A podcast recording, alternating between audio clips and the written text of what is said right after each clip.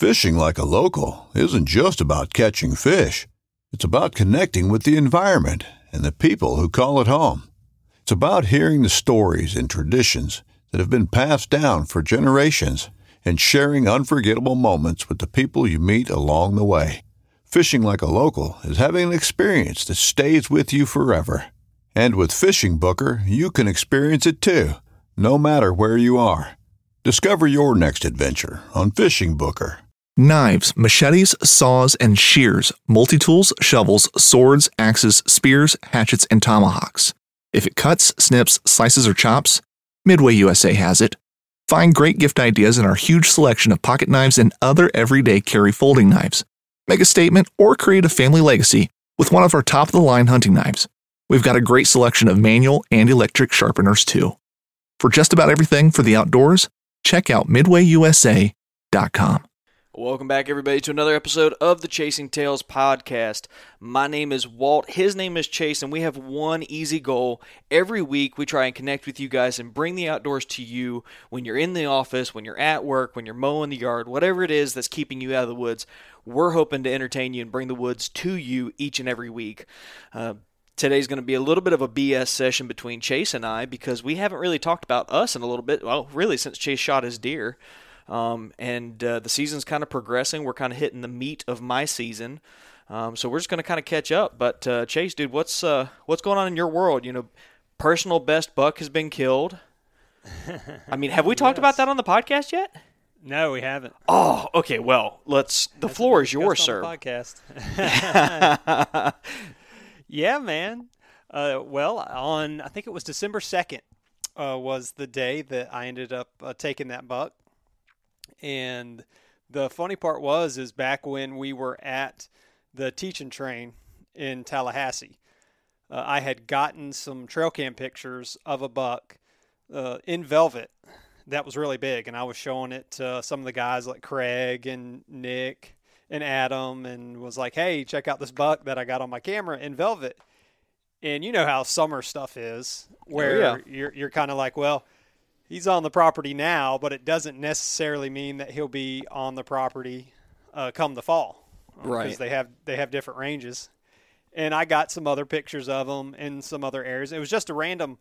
I just set this trail camera up on a road, just just kind of on this road where a couple of roads kind of come together, and just happened to catch him walking and he looked like at this point which i thought was kind of weird he was he looked like he was already pretty much fully grown. Like he didn't have much left uh, to do at that point. And it was still probably i don't know two months before they shed their velvet at this point. and i was like man i don't know if this deer is going to do much else uh, unless he just starts throwing some weird kickers or something you know? But uh, I, I that's when I first noticed him on camera, and at the time I didn't really recognize him because he was he was in velvet and it was kind of a it was a side profile picture and I, I wasn't sure if I had any history with the deer before.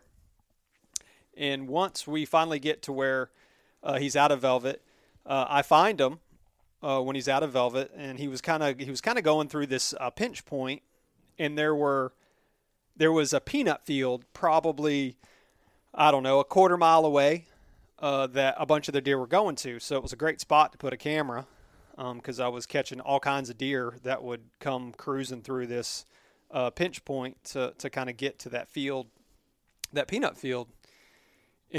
and the funny part about the story is it was the first day of our season, first day of bow season, and I was slotted to work. So I was like, you know what? I'm and I hadn't had I'd had pictures of them crossing through this point, but a lot of it was in the evening time, and a lot of it was probably you know maybe 30 minutes after dark, 30 minutes to an hour after dark of him cruising back or cruising through there.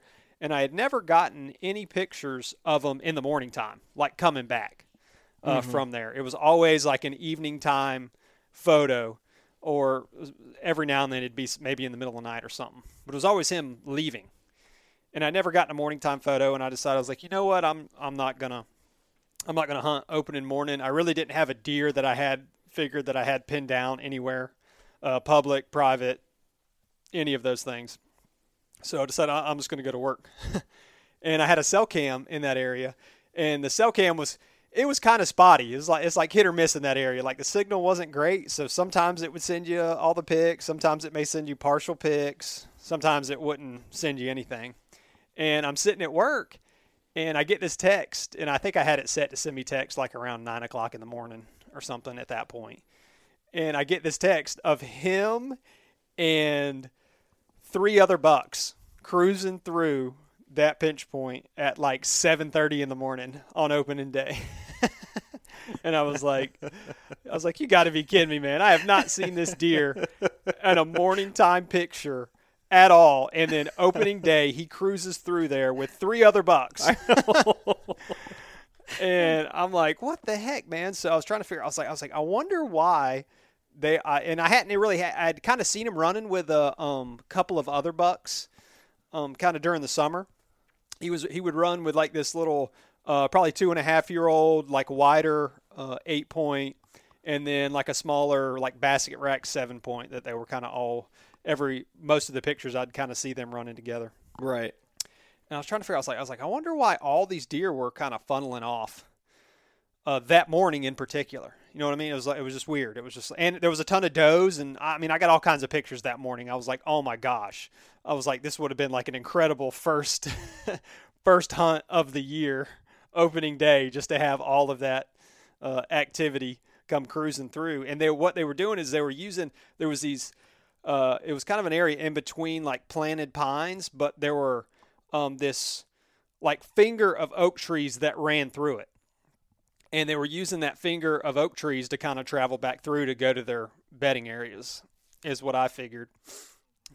And that was the last picture I got of him in the morning time for months. that was the last picture I got of him in, a morning time. And actually, the last daylight picture I got of him for a while. Um, and I was like, so, eh, but anyways, at that time, I was like, okay, I, I know they're, I'm pretty sure they're coming off this peanut field. Well, I, a couple of days later, I go check that peanut field. Well, they had tilled it under. And I was like, okay, well, that's a wrap. you know what I mean? Like, they may come a little bit more, but they're not going to be traveling here very much more. And at that point, I'm, I'm trying to figure out, okay, where do I, and then I'm just, I'm just running cameras everywhere, uh, just trying to see if I can get uh, him on camera. And I'm also there was also one other deer that I was kind of that I've been interested in, in the last three years of taking as well. Uh, but they're in different areas, so I, I, run some cameras over there, and then I, then I was running cameras kind of everywhere to try to find him, and he would pop up on camera just every now and then, like in in, a, in maybe a random area at, at a random time, and I, I probably didn't catch another daylight picture of him until maybe middle of October, so maybe a month after that, I caught like a, a, random daylight picture of him on the road where I originally got a picture of him, like at five o'clock in the in the afternoon with a couple of does. So I figured I was like, well, he's with those does, and I knew that they would be uh, looking for does pretty much from the get go. And I figured, well, he's just going to be spotty because he's going to be out trying to uh, breed does and I'd noticed that his neck had swollen up and all that good stuff. Where he was like, "Yeah, yeah, it's it's just going to be." At this point, it's not necessarily going to be. I'm going to have him patterned. It would be more of getting some of these areas and probably get lucky if he's cruising through trying to chasing a doe or something along those lines. So I, I continue to run cameras, uh, not having a lot of luck uh, on him, and all of a sudden I'm like, well, I've got to go to Iowa. So I do the Iowa trip, uh, get back, and I don't I don't think I caught a picture a single picture of him while I was gone um, to Iowa. But I believe my father-in-law, who was running some cameras in there too, had like a picture or two of them. But it was always in like the middle of the night, like it could maybe two or three o'clock in the morning, uh, where he'd have pictures of this deer. So I so what I I decided I was like, you know what? I was like, he spent a lot of time in that kind of that pinch point area. I knew it was dropping, had been dropping, there had been acorns dropping in that area. So I decided to put a camera, a cell camera, my cell camera back over in that area and run it. And then lo and behold, I catch like kind of like a nighttime picture of them over in that area, um, like a couple of days in a row. So I'm like, okay, well, he, he's. I've got a couple of days in a row pictures, but they weren't they weren't daylight pictures at that point. And one evening, I decide. Well, I was trying to get out there and hunt, and my wife had something she had to do at work, so I couldn't get out to there.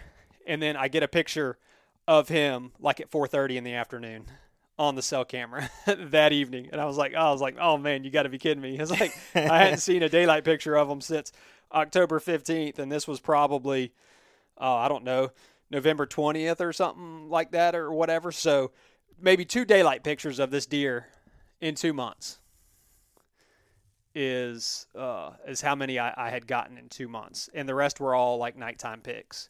So I'm like, okay, well, I was like, he's in this area. Um, I, I guess I'm just gonna have to figure I'm gonna just work this area uh, for from here on out um, until I can get them. As long as the wind's right, as long as I got a good good wind, um, I'll come in this area. And in that area, I probably and I probably only spent like over the season maybe five sits in that area, like total, um, because of the wind and just not getting consistent pictures uh, of him. Not to say he wasn't in that area. I, I was just I was just kind of going off some cell cam uh, data, and he showed up then, and then there was maybe a few days later he showed up on the camera in the morning time, and I was I think I was at work again, and it was like 8:30 in the morning.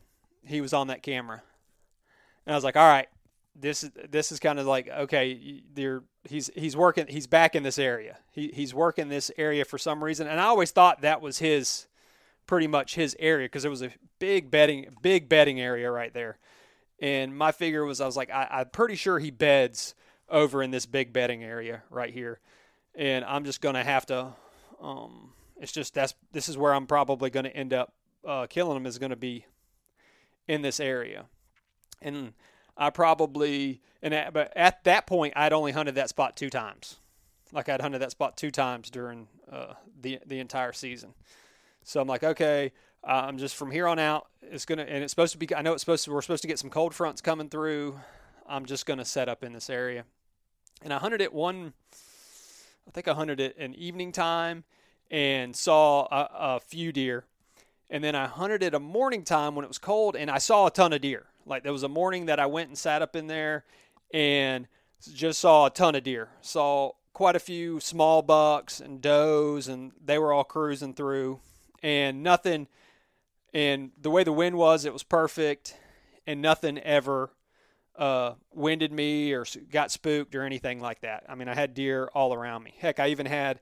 I think I sent you a picture of a button buck that bedded underneath me for like 20 minutes uh, chewing on some acorns and whatever other browse uh, that he was feeding on in that area. And I noticed I was like, well, I was like, man, they are they're definitely using this area and they're hitting these uh, acorns. And the acorn is weird because those acorns had dropped, had been dropping for probably like two months.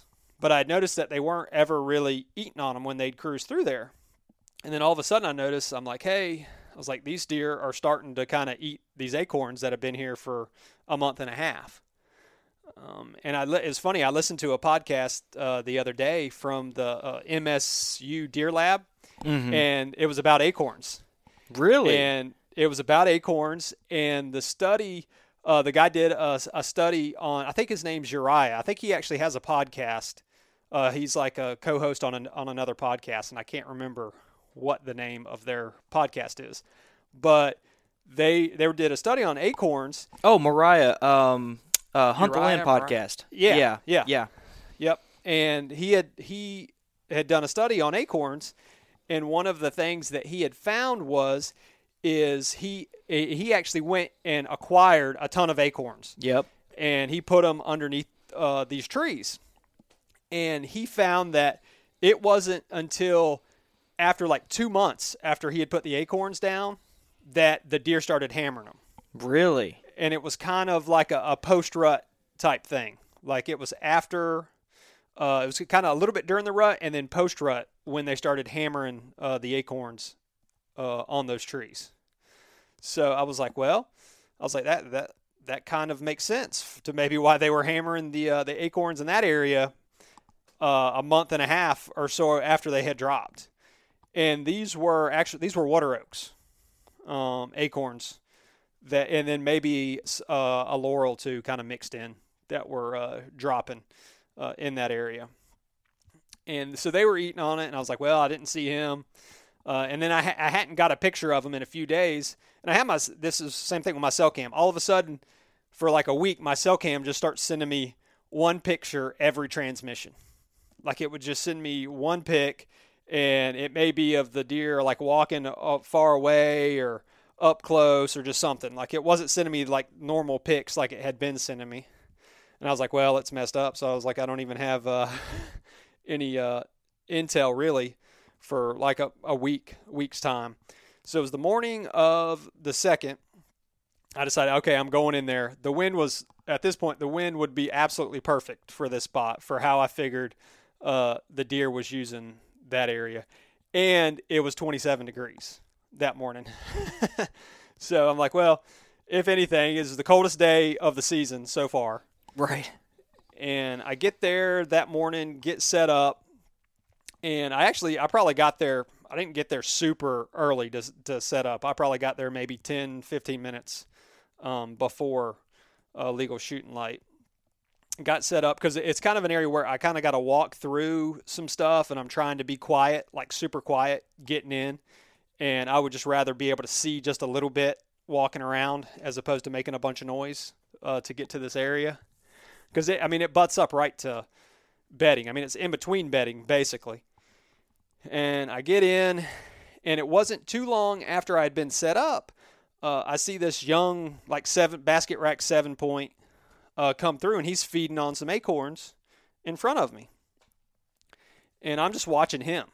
I was like, I, I was like, I'm, I'm gonna watch him and kind of see what he does. And he was eating some, uh, a little bit of browse, uh, grabbing some acorns, and all of a sudden I hear a noise kind of behind me to the left, and I like kind of slowly turn back behind me to the left, and there he stands at 20 yards. God. The buck I've been after all season is standing behind me at 20 yards. And I'm like, yeah, I was like, oh my goodness. And he's looking at the other buck. Like right. he's he's he's kind of looking towards the other buck. And I'm like, well, and I didn't want to move too much because it was one of those cold, like kind of crisp mornings where there's no basically not a lot of wind. Mm-hmm. And every little noise is like amplified. Uh, and I'm like, okay, well, he's he's kind of looking my direction a little bit. He's looking towards that buck, but he had no clue um, I was in the world. So I'm like, well, let's let's see how this plays out. So all of a sudden, he kind of starts moving towards me a little bit. And I'm like, I was like, this deer is fixing to walk, and I didn't really have a shot. And I was like, this deer is fixing to walk directly underneath me and I'm I'm hunting with a rifle at this point. Like I, I brought my rifle because everywhere I had uh, gotten pictures, um, he was. It was in that pinch point, like 60, 70 yards away. And I figured that's what was going to be my shot, like him cruising through that pinch point area, and I was going to get a shot at him at like 60, 70 yards probably. And that was pretty much the closest tree I could get in towards that pinch point and he, he kind of he's walking towards me. And he kind of stops, and then he puts his head down and he kind of rubs his antlers in some dog fennel. Like there was like this little dog fennel bush right there, and he starts kind of like rubbing his antlers in his in the dog fennel. At that point, I'm kind of I get turned, get the gun up, get ready.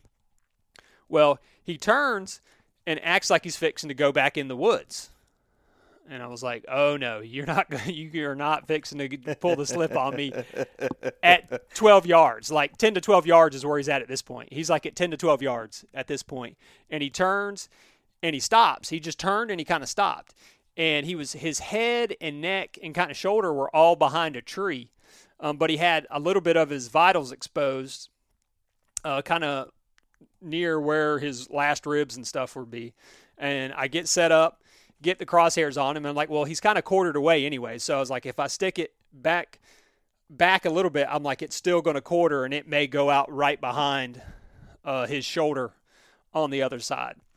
So he turns, he sits there for a few seconds. I get on him, pull the trigger, and he kind of spins, turns, he runs directly underneath me and away from me.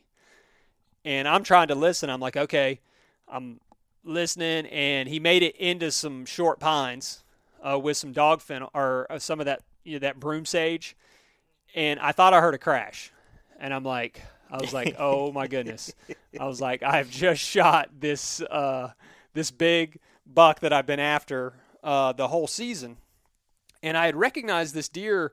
Uh, from a year before. He was a nine point this year, but I recognized him from last year where he was just he was an eight point, but he had the exact same frame, and kind of his left side kind of curled uh, in a little bit more, and looked identical. Other than he had like a ninth point that was maybe two inches long or something on that side. And last year I made a decision that I wasn't going to shoot him because last year he was about 100 inches Mm-hmm. or so Yep. and he and he was broke and he had broken one of his tines, uh, one of his G twos uh, last year, uh, fighting. So I made the decision not to shoot him, and I sit there for a while, and I'm like, and uh, deer are at this point deer are, and actually when I shot him, there was a spike that I didn't even see that runs, and he runs directly underneath where I'm sitting at. and I'm like, I was like, I don't even know where this deer was, but I was I was locked in on the big deer at that point, so he could have just kind of moved in from anywhere at that point. So he kind of sticks around for a little bit, and then I had uh, a ton of more like does and kind of small bucks kind of funnel through that area. So I'm like, well, I'm just going to sit. It was 7:30 in the morning. I mean, it wasn't long after daylight uh, when when I shot him, and I'm kind of going through my head. I was like, all right. I was like, I know I had to hit him. I was like, he was at 10 yards. Um, because you know stuff starts running through your head after you shoot, and the deer runs off. It's, it's like a million things could. It's like okay, I, I know I hit him good. I was like, I, I still want to kind of give him some time, anyways, just in case I hit him a little bit further back than I thought I did. I'm pretty sure I heard him crash, and I'm, I'd been sitting there for maybe an hour, hour and a half. And I had actually, I think I had like poloed you and I had texted a couple of other people. And I was like, hey, I just had the buck at 10 yards and I couldn't get a shot. Like I was, I was pretty much playing it up with everybody. I'm like, you were, I'm like, hey man, I was like, which is was so like, typical for you. well, yeah, and the fact that that's how my season had been going already this year. Right. Like everything that could go wrong had had gone wrong. Like deer on the other side of a fence at ten to twelve yards, uh, bow being messed up, muzzle loader not going off, just all kinds of things that have Yep. happened this season. And I was like, well, this will sound believable. They're they're all going to believe me that this happened. For the most part, because that's just the way the year's been going. I didn't even think when you sent me that message. I was like, "Wow, he just can't catch a break. Like this is unreal." Yeah. yep. Oh yeah. So I I get my binoculars and I'm kind of I, I was like, let me kind of glass the area where I shot him at, and then I saw like there was this bright red spot on some um just like a, a weed or something that was over there. I was like, oh yeah. I was like, I definitely uh, got him. So like, at that point, I'm like, all right, it's time to get down. I can't wait any longer to see. So get down, go check the spot, and sure enough, it looked like some lung material and blood on that uh, on the leaves right there, and I have a blood. Actually, had a good blood trail. And then that's the point where I call you. I'm like, "Hey, man, I was just kidding. I actually shot. I actually shot the deer Yeah. at 12 yards, pretty much point blank range with the rifle." Um, and at that Yeah, point, you, you're kind of like, fa- "Oh man, I could have shot me this deer." actually. Yeah, I was like, "Man, I could have shot this deer with a bow." But then it's just like, well, so, sometimes you don't bring a, a knife to a gunfight. You know what I mean? Yeah. It's just one of those deals where I'm like, ah, I could have brought the bow. Um, but I, I honestly, how I had um, played it in my head, that was not that scenario. Never entered my mind that I'd be able to shoot him at ten yards. Like, Right. It was just, just didn't play into my play into the. Um, I didn't factor it in. And so I get on the phone with you, and then I'm like, "Hey, I'm going." I start talking to you. Oh, and that's right, start- because you called me first and you did the blood trail. That's what it was. Right. Yeah. I called you. I start blood trailing the deer, and then it, he probably went 40 yards. I mean, he, he, where he ran away from me and he went into that stuff, I couldn't see him anymore. Um, and but I never saw I never saw him run like left or right or anything like that because he ran kind of straight away from me. And there was some trees kind of in the way, and then I'd heard the crash or a crash, what I thought was a crash in that area. So pretty much walk, follow the blood trail right to them. and then the celebrating kind of uh, starts, and then I was like, "Hey, let me." I was like, "I was like, well, shoot, we can FaceTime." So then I'm like, "Let me see if I can FaceTime you from Yeah. here." And then I FaceTime you, and uh, then uh, that was it, man. That was the the culmination of this season, and I was like, finally, something paid off. Uh, where everything else had gone wrong, and it's kind of like one of those deals where you got to keep telling yourself and keep making yourself go even if stuff's gone wrong, you've had things happen, it can change in an instant like that. I Oh, mean, yeah. literally, I hear something behind me, look, there he is, 20 yards. 30 seconds later, I'm shooting him at 10 yards.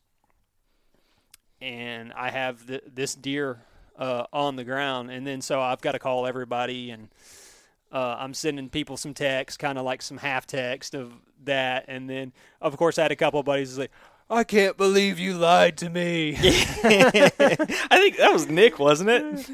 Uh, Was no, Nick one that was um, that was my buddy uh, Brandon Ogden, the one Oh, that, okay, uh, okay, I hunt okay. some public with or whatever. He's like, "You lie," and they all believed it. It's like I'm telling you, everybody believed that story just because of how the season had gone. They're like, "No way, man! Your season, man. This is just 2020 has not been good to you." Well, and, and y'all, I, listen, Chase, we call him. You know, I didn't come up with this nickname. This is one that someone else gave him, but it is you know totally suitable for uh for for him, and that is Iceman. Everybody calls him Iceman because he's just he's calm all the time. I think I've seen him like slightly aggravated one time, and that was you when, when we had some people try and you know fool with us while we are trying to get out to a hunt. When he l- shoots a big deer, he loses his mind. I have never heard someone go from so chill all the time to fired the hell up. I mean, he is just cloud nine, man. Oh yeah, yeah, yeah. Uh, Well, I mean, you just got to think of. Uh, I was like, and this is a big deer. I mean, this is a big deer for Florida, anyways, and Right. everything that had kind of gone on this season. I'm like, finally, like finally, you got all these like emotions, and they finally kind of come out to where um, you're just super pumped and, and thankful um, that that everything finally came together, and I just kind of have always had that never give up spirit anyways um, i mean I, always, I remember at one point watching i think it was mike Iaconelli. they used to fish like the, the Yep. bass masters and all that Yep. stuff and he was fishing a tournament and all of and all of and he was having some rough time but then all of a sudden he starts catching these big fish like right Yep. at the end of the tournament and then he just starts screaming never give up and I had always kind of used that as my mantra. I always think of him when I'm like, okay, uh, it's time to maybe I should just give up. I always think about that moment that I that I watched of him just screaming, "Never give up," and I, I kind of use that as uh, motivation. But yeah, he was a he was a big deer. Um, I got him out. It's funny. I, I kind of I texted my wife uh, the picture. And she doesn't really get fired up about me killing a deer. um, she, she's always like, "Oh, poor thing," and then like her response back was, "Wow, finally." You didn't told me that. so it was funny. She's like, "Wow, oh wow, finally." And That sounds like something Han- Elena would say. yeah, and then finally, I and then I, I think I sent her pictures. She's like, "Oh, poor thing," or something like Yeah. that. And that was that was the second one, but um, I uh, took and then my father-in-law had kind of been chasing this deer. He knew about him, and he had kind of been hunting an area where where he thought he was. So I decided, and he was at work, so I was like, you know what, I'm going to load this deer up, and I'm just going to take him to him and show him. And as I was leaving, he's texting me or he texted me because he always texts me uh picture like well or picture like of something like thinking I've killed something basically. He's like, well, have you have you killed anything or is, you got a picture or whatever? So I just send him a text back. I'm like, are you at the office? And he texts me yes. And then like a second later, he's like, did you get him? And I was like. I didn't say anything back. Well, then all of a sudden he's calling me. he's calling my cell phone. Or I think I texted him back. I'll be there in 20 minutes. Is all I texted him. I was like, I'll be there in 20 minutes. So then, of course, he's like calling me. So I have to. I'm like, yeah, I got him. And I was like, I was like, I'm bringing him to you so you can see him in the flesh. And, Yeah. Uh, that way, I just don't send you a picture uh, of the deer. So I took it to his office and showed him and um, took some pictures. And one of the cool things of it all is I'd got it back um, to the house and I was like, you know, I was like, I haven't really taken any good pictures with this deer. And it was during the middle of the week. And I'm trying to, I was like, well, who do I have that can take some uh, pictures of me with the deer? And I'm, I'm thinking of some buddies. Like I call a couple of buddies and uh, one of them he had taken overtime and the other one was over an hour away and he was out in the woods. And Mm-hmm. so finally I'm like, Don was like, oh, you know what? I was like, I can call my dad. I was like, because my dad's retired now. I was like, uh, duh. I was like, let me call my dad and see what he's doing. And I called my, and my dad's not a hunter. Right. Um, he, he he he calls me the Great White Hunter. That's what he that's what he calls me all the time. He's like, "Oh, the Great White Hunter got another one," and uh, but I mean, he understands my passion for it, but he's just never had a, a passion for uh, hunting. I mean, I didn't grow up hunting, and most of the people know that on the podcast. I didn't get into it until uh, pretty. I was an adult, pretty much. right. And so I texted him. I'm like, "Hey, can you come take some pictures uh, of me uh, of this deer?" And he's like, "Oh yeah, yeah, I'd love to come take some pictures." So he came out, um, took some pictures, and then uh, we went and I, I caped the deer out, and he he hung out for a while and watched that process because he had never been a part of that process, like or or anything. So um, I think he had a great time. I had a great time being able to kind of share some of that experience with my dad. So I thought that was uh, extra special Yeah, of Um, course. for this deer was to be able to get to uh, share that with. And I want to get him out.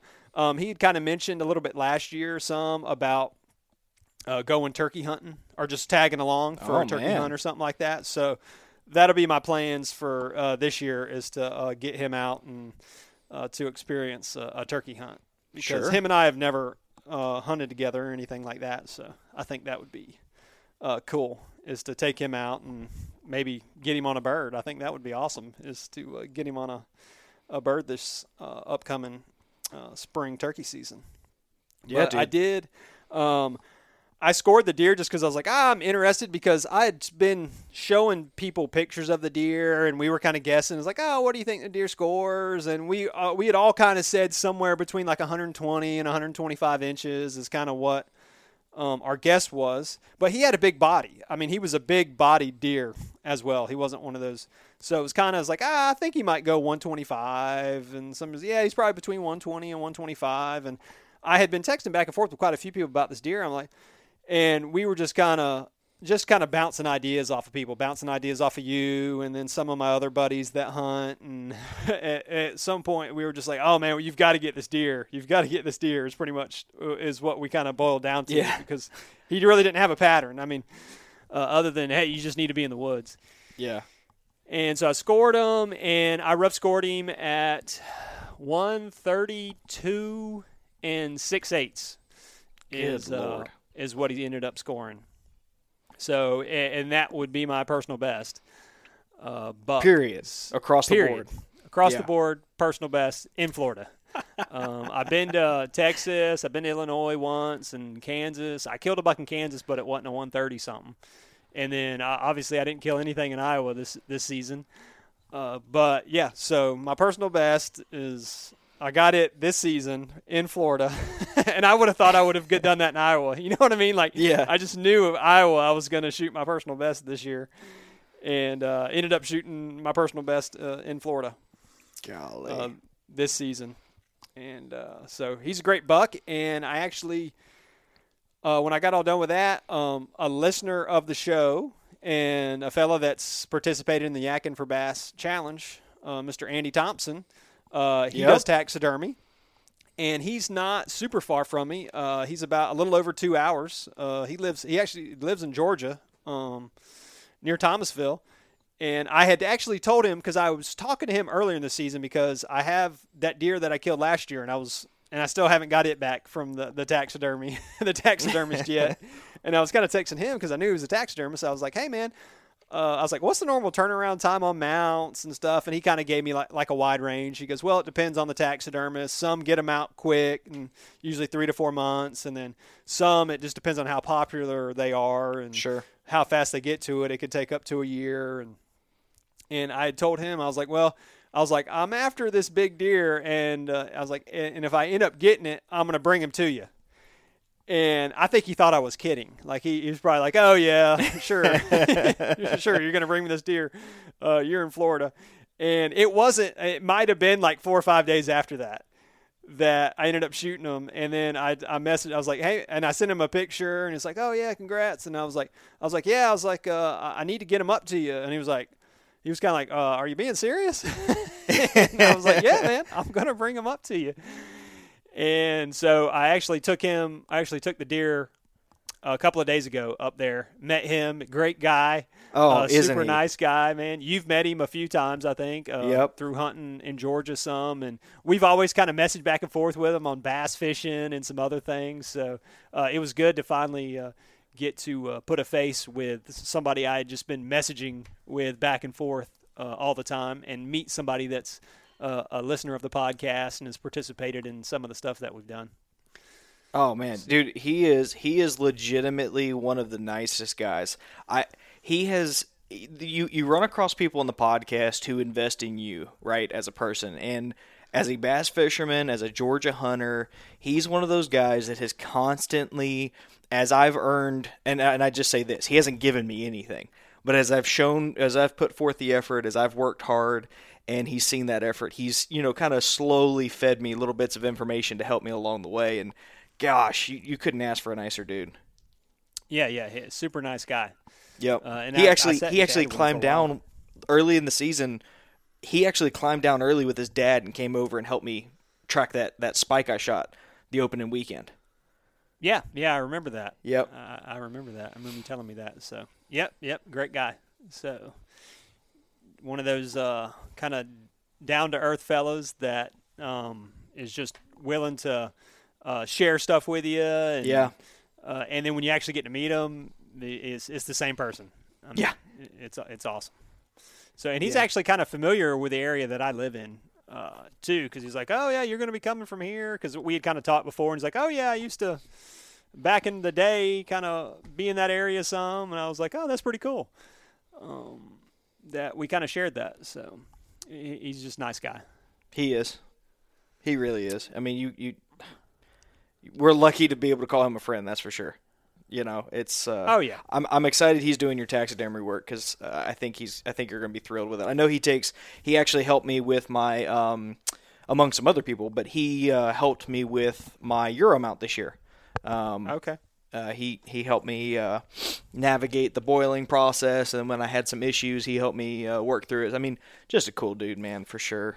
Um, oh yeah yeah him and i we've uh and I, I was like hey whenever i come get the deer we're gonna go fishing so we got plans to go fishing whenever i come up to uh, get the deer so um, that's gonna be fun too yeah. get to kayak bass fishing with him oh, he's gonna. You know, he's gonna school the hell out of us.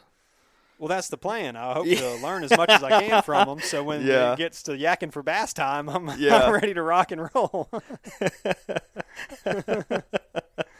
he's a tough Oh. competitor, man. He's in. He's well over that. I mean, he was over 100 inches I last know. time, and th- that was actually a bad month for him. I know. I know. he said that, and it was that hard to believe. That was a bad month. And then you go look at his Georgia kayak bass fishing stuff, and you're like, dang, this. I mean, he's 115, 120 inch months and stuff like that. So mm-hmm. uh, he, he's hard at it, and he knows what he's doing, especially that time of year. Oh yeah, yeah, for sure. It's uh, he he's a good dude. You know, he he's helped me uh, this past weekend uh, as we record this. I'm I'm still licking my my wounds from this past weekend because um, he and a couple other people kind of turned me on to some of these these places up there in Southwest Georgia, and I went on my first.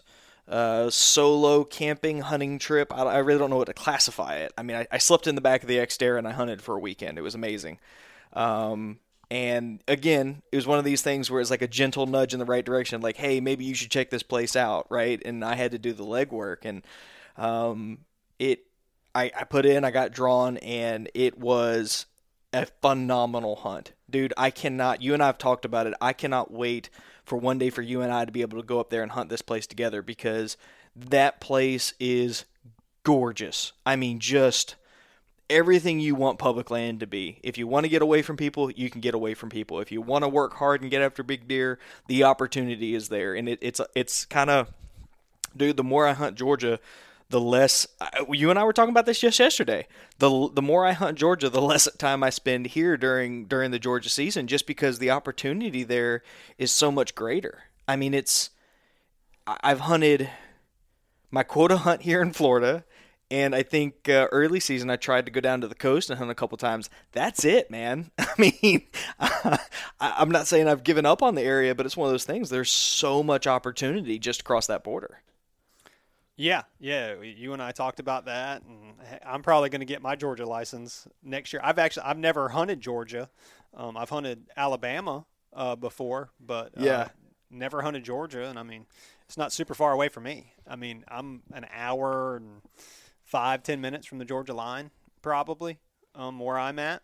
So, uh, and from some of the details that you gave me from this weekend, I mean, from that quota hunt, I mean, it sounded phenomenal. Oh, oh my God! I mean, it, yeah, I, it's it's so so conflicting because the weekend went not as expected, but I'm still amped about the weekend, which is kind of always weird, right? Whenever you have like conflicting feelings like that, but um, get up there uh, Friday. I drive up and um, wake up the next morning and it was just like a comedy of errors. It was just it was ridiculous. I wake up and uh, the front windshield's frozen on the truck. The uh, the heater's out for some reason. The heater wouldn't work that morning. I've still not been able to figure out what it is because it worked the rest of the weekend. But Saturday morning when it was 27 degrees, the windshield couldn't be thawed. So I had to drive down the the the, the road from camp with the window down and my head out the window, which was bitterly cold. I mean, that's not that's not what you want to do. And I get there, I I'm putting my um my sticks on the back of the pack, and I've somehow managed to cut one of the straps. It looks like, and so the strap so, so the strap pops. I'm like, oh my god! So now I'm carrying my my sticks in my in my stand in one hand, and my pack in in my in my uh, seven pound rifle in my right hand. I had to walk two and a half miles to get back there. It's like two point three nine miles to get back there. Get to the base of the tree, and I really needed to get really high just because of the thermals in this area, and I left my friggin' aider in the truck. so so I, I just I just deal with it. I suck it up. I climb up the tree, and as I'm climbing up the tree, the road that I walk down that is a non-navigable road for vehicles. Here comes a friggin' quad, you know, like bad boy buggy, but it was gasoline down the road, and he's just dropping people off down the road. And I'm like, what the heck is going on? Like, this is just ridiculous. And 10 minutes before shooting light, here comes this bloke across this, this, uh, this open, like, pine flat area with a Q beam in each hand pointed in opposite directions like he was in a western shootout, right? Like some kind of like drawdown. And he's scanning both sides of the freaking pine flat uh, as he walks to his stand, and I'm like shining him off because he's coming right to me. And I'm shining him off. I'm shining off. Dude gets 100 yards from me and says, I hope you have a good morning.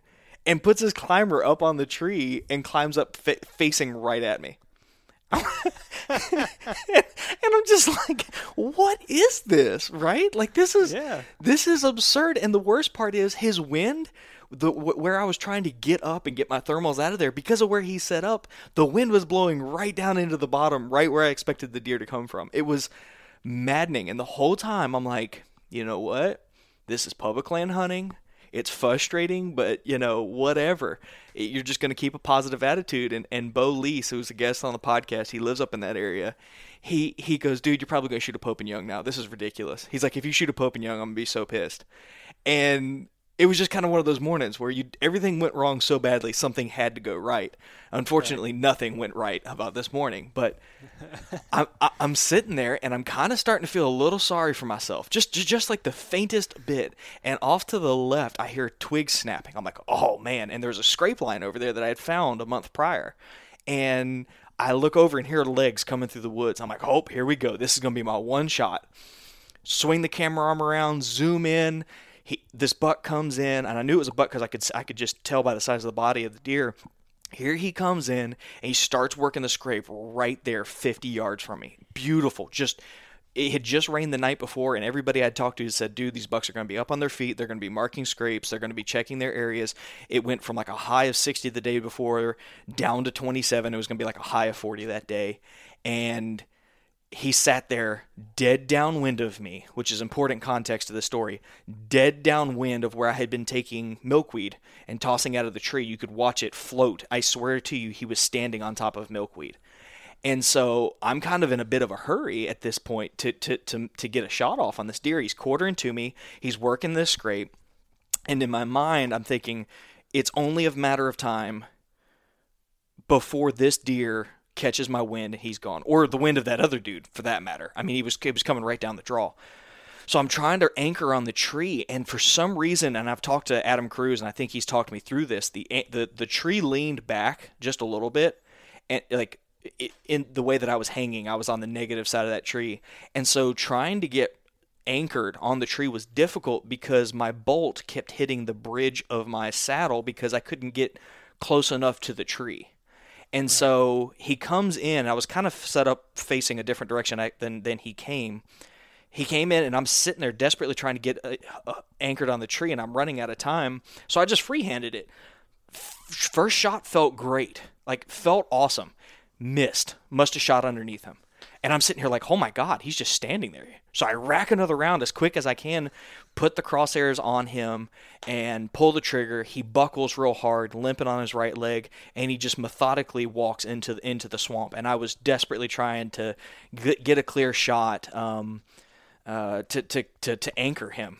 Um, and everybody, uh, everybody afterwards is like, well, why didn't you shoot him in like the hips and at least drop him because you knew because my gut told me it wasn't a good shot. Turned out it wasn't a good shot. Um, he was quartering to with like a little bit of favor to the right, so I was trying to put it on the front right shoulder and in, in hopes it would go and not in hopes if I put it on the front right shoulder it would have gone through the lungs probably would have caught the heart. Um, but I pulled that shot forward a little bit so I entered kind of in front of that front right shoulder and out through the back uh, out through the the front left uh, shoulder. Clearly broke the leg. And I had a buddy of mine ask me like why didn't you did you not have a shot at his rear? And I was like yeah because you should have like you know shot him, busted the hip, dropped him in place, and then finished him. And in theory, that would work out because you would have more rounds. But in like the the second to last final insult of this entire thing, I only took three rounds into the woods, and I'm sitting there at the truck that day. I'm like, there's no way you're going to need more than three bullets. Like, there's no way. You just don't need them. Take the three that fit in your magazine. Just leave the rest in the truck. you your pack already weighs enough. I can tell you right now, I will never enter the woods without like six solid rounds at a minimum. it will never happen again because I could have done that in theory. You know, like in theory, I could have anchored that deer and then finished him off, and it would have been not ideal. But I didn't have that luxury because in my mind, I only had one bullet and I had to make it count. Right. So I got down out of the tree as quick as I could because I thought I saw the deer uh, bed down. Climbed down out of the tree, creep into the swamp, and I'm following the blood trail. And it was this beautiful mix of. I still am convinced I got one lung, frankly, because there was this bright red, frothy blood uh, had bubbles in it, and then you had that obvious muscle hit, right? That real watery blood. And uh, I followed it into the woods, and I was hoping that I would, you know, catch him bedded up, and I could slip a final round in. And right about the time that I got to the thick stuff, and I think there's a lesson to be learned here. Right about the time I got to the thick stuff, um, he had bedded down, and I bumped that deer. And I backed out. I called a lot of people. Um, you you and almost everybody else was like, get in there and go find that deer. I, I heard I heard what sounded like a thrash. It didn't sound like the deer bounded off. It just sounded like something just fell, like like a death jump or something. So, based on the best knowledge we had at that time, I went in there and tried to, you know, go either go find the deer or put the final final uh, shot on him.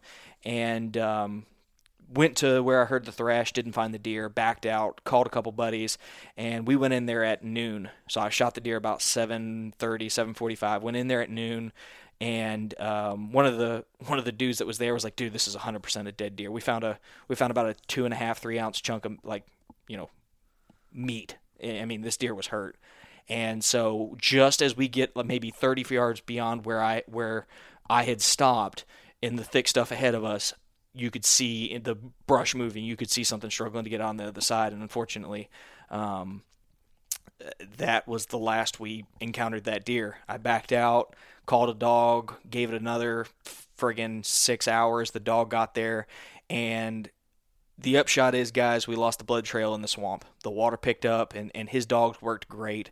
I don't think he did anything wrong with his dogs. I don't think the dogs did anything wrong. I think whenever you have water like that and, as, and an abundance of it, I think it's probably hard for those those dogs to to, to track. And, and it was about 10:45 or so um, we finally no, it was probably close to 9:45.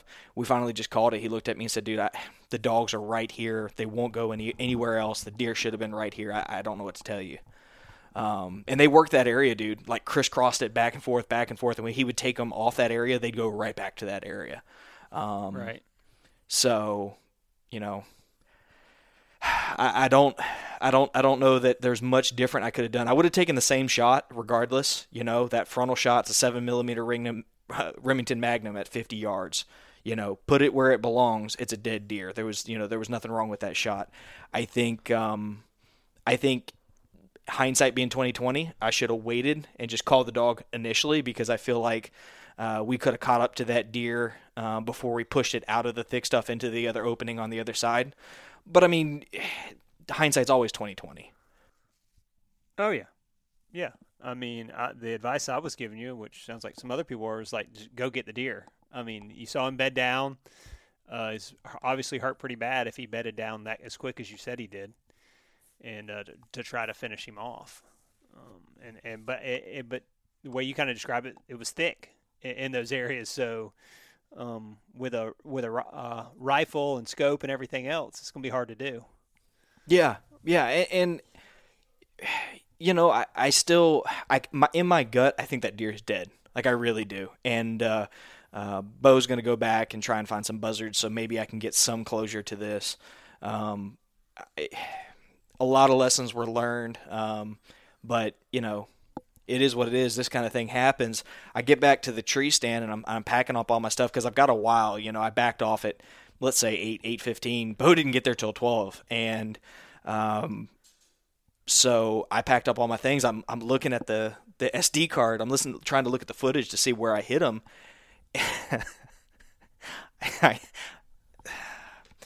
The SD card is corrupted, and in the weirdest twist of events, evidently my camera, my DSLR, you can jostle the battery just enough to where the the, the camera briefly loses power and it takes the MP4 files and auto and corrupts them into Microsoft add-on uh, Microsoft Access add-on files, which is a database. It's basically like Excel, but it's it's more for like you know managing inputs and outputs kind of thing. And unfortunately, the very first shot jo- evidently jostled the camera.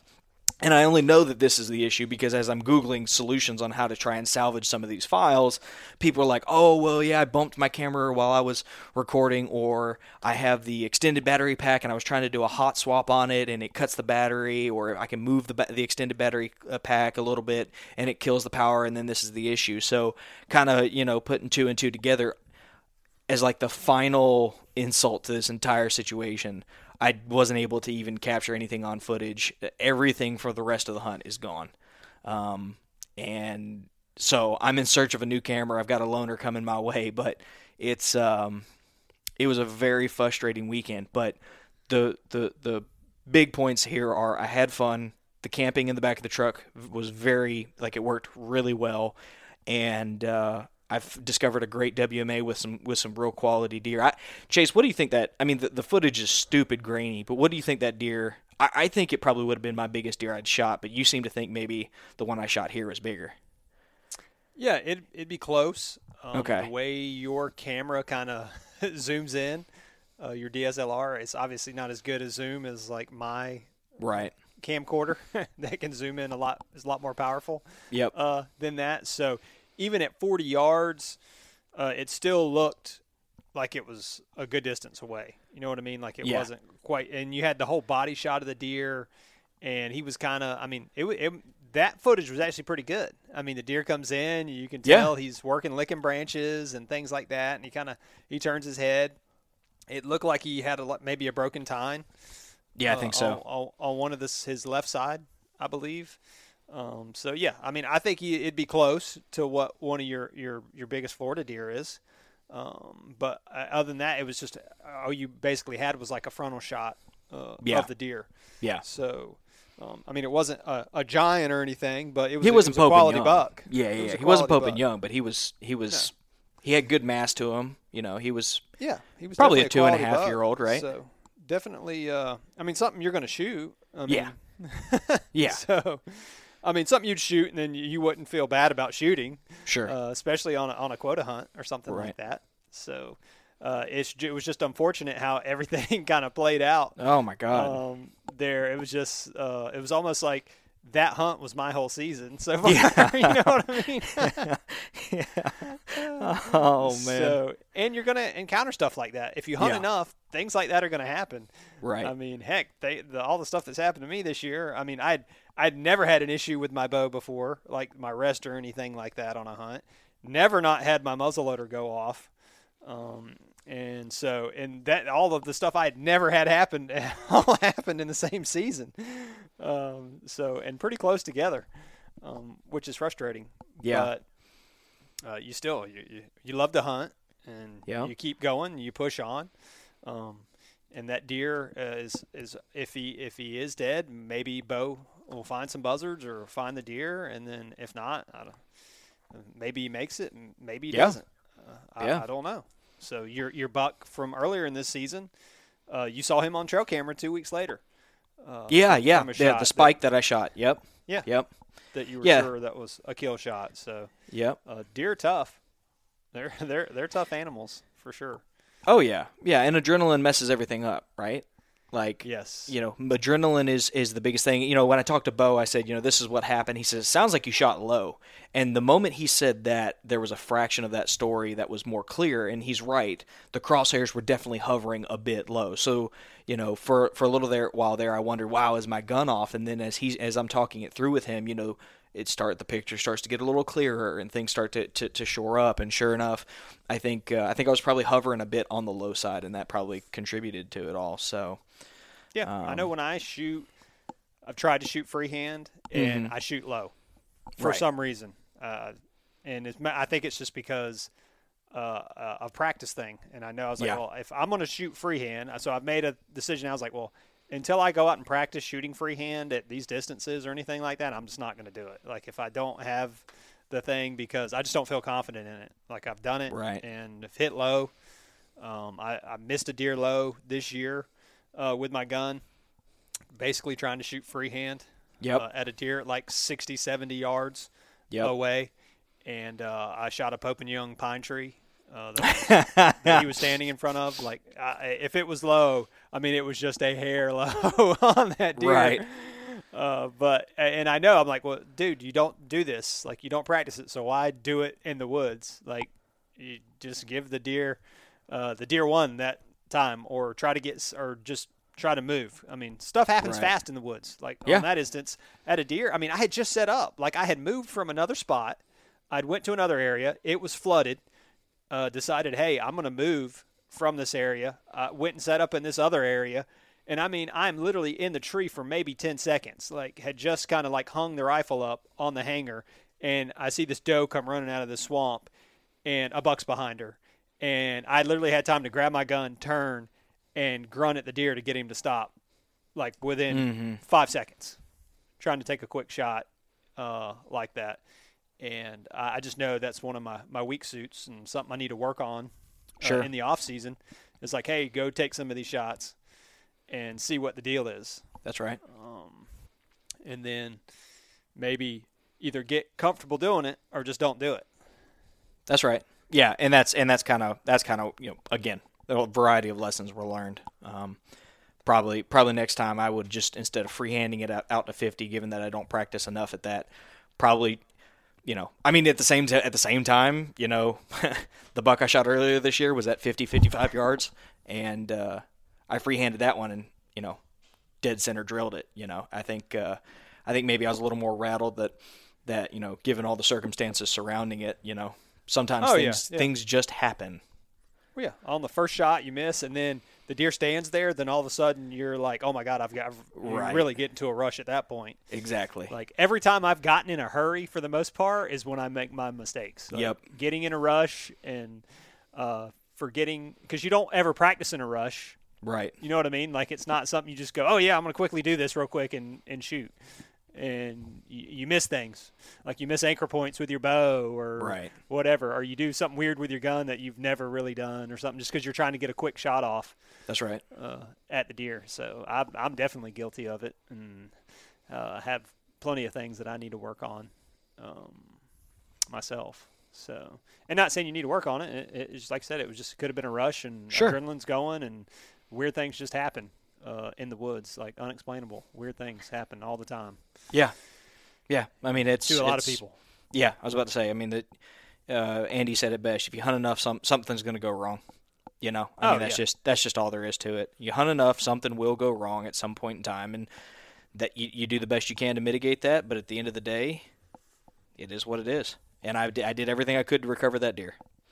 Yeah, yeah, yeah. You definitely did. I mean, you went out and looked for them with buddies, then you uh, called a dog after you had you had kind of talked to somebody with a dog before, and they were kind of like, ah, it's probably not worth my time, or something Yeah, like which- that. you got a hold of somebody else, Yeah, and they decided, yeah, I'll I'll, I'll give it a go uh, Mm-hmm. for you. So you definitely put in the time, and like I said, you really you didn't get to hunt that evening because you spent all the time uh, looking for that deer, and then the next day, I think you did you hunt that same area the next day? I did. Yep, I put in an all day set. Yeah, and you'd probably, I mean, I'm sure that area was kind of blown up from all of the activity in there from the day before, Mm-hmm. um, which probably kind of led to that, uh, I would imagine. But and you were kind of like, well, maybe that deer shows back up. I mean, he was in that area, so you're kind of hoping, well, maybe if he is alive, maybe he Right. shows back up in that area, Yep. and then and then you finish the deal. Yeah, that was exactly the hope, but uh, it is what it is. Well, we uh, we have got you and I have got a uh, hunt coming up in mid January. Uh, we're we're cra- rapidly approaching uh, the Christmas Christmas season, so uh, your season's kind of winding down, but uh, that January hunt should be a- a fun one. We're going to do some scouting in mid December, and that will be the official first real like lengthy deer hunt we've done. We've hunted before a little bit here and there, but we've never really like pounded pounded dirt and gotten after it during a, a peak time. So I'm pretty excited about it. Yeah, yeah, we're planning on doing a little scouting trip uh, to this area and checking it out. I mean, we've gotten some good intel from that area from Yep. some other people, and so we're, our goal is to go check it out. And, and it's it's a good, it's a solid WMA from the the pictures I've seen of the deer. Uh, on camera and deer that have been taken from it. Uh, there's some real quality Florida bucks taken from there, and it's essentially the rut time for there. So that's that's kind of the goal is to get over there during the uh, the rut time when our when our chances are are high, Mm-hmm. and we're going to be able to. Fortunately, you were able to schedule time off, so we're going to be able to hunt it during the week. which Yeah, even- boy. which is which is even better. Um, yeah. And I've always kind of been able to be able to do that uh, Yep. because of because of my work. So I I think that's going to be a good a good time. And you've got and you've got a slew of other hunts planned uh, between now and then, and probably after that because uh, your season's uh, longer than mine. Yep. Got to mid mid February, end of February, something like that. So, um, yeah. No, that's that's it. Why don't we uh, why don't we cut this one off here? We're at an hour, and I want to get something to eat. To be honest with you, it's lunchtime. Yeah, yeah, let's do it.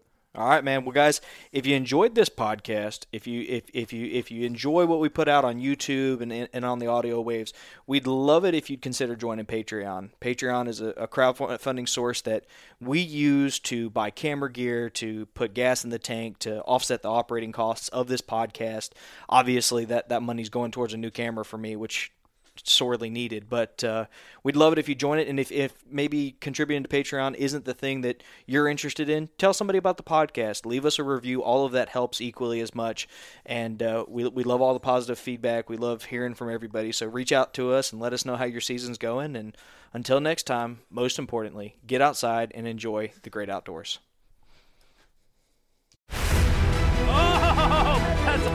Don't miss Thursdays with Saltwater Experience, brought to you by Golden Boat Lifts. Every Thursday night from 7 to 10 p.m. Eastern on Waypoint TV, the destination for outdoor entertainment. Don't miss Mondays with Into the Blue, brought to you by Academy Sports and Outdoors. Every Monday night from 7 to 10 p.m. Eastern on Waypoint TV, the destination for outdoor entertainment.